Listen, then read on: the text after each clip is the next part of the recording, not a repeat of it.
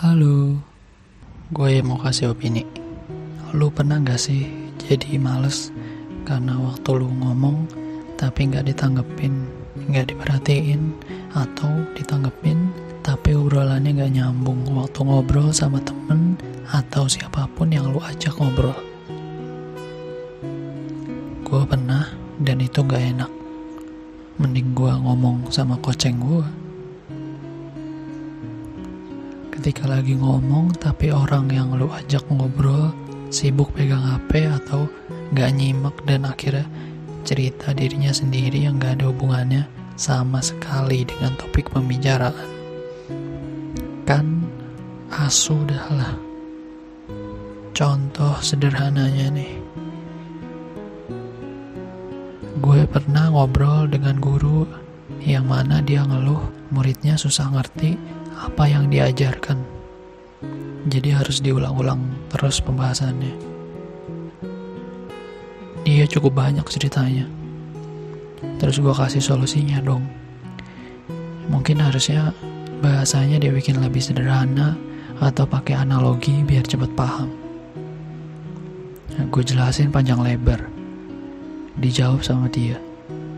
Padahal materinya gampang, gue aja bisa dan seterusnya ngomong tentang dia.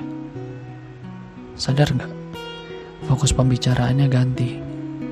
Padahal lagi bahas muridnya, tapi malah bahas gimana kemampuan dia. Kan jaka sembung bawa pistol. Menurut gue, respon yang tepat adalah Bener juga solusi lu bro Mungkin gue ngajarnya terlalu rumit Atau bahasanya terlalu tinggi atau bisa jadi dia lagi lelah, akhirnya nggak fokus. Ini menurut gue lebih berempati dan mendengarkan apa yang orang lain bicarakan. One of the biggest communication problem is we don't listen to understand, but we listen to reply. Lu, gue, kita bukan orang yang spesial di dunia ini Jangan sekali-kali menyaingi martabak. Jangan jadi orang yang banyak ngomong tapi nggak mendengar apa yang orang lain bicarakan. Orang kayak gini tuh menyebalkan. Cenderung nggak nyambung topik pembicaraannya. Semua hal jadi berasa dia yang paling top, yang lain memuji.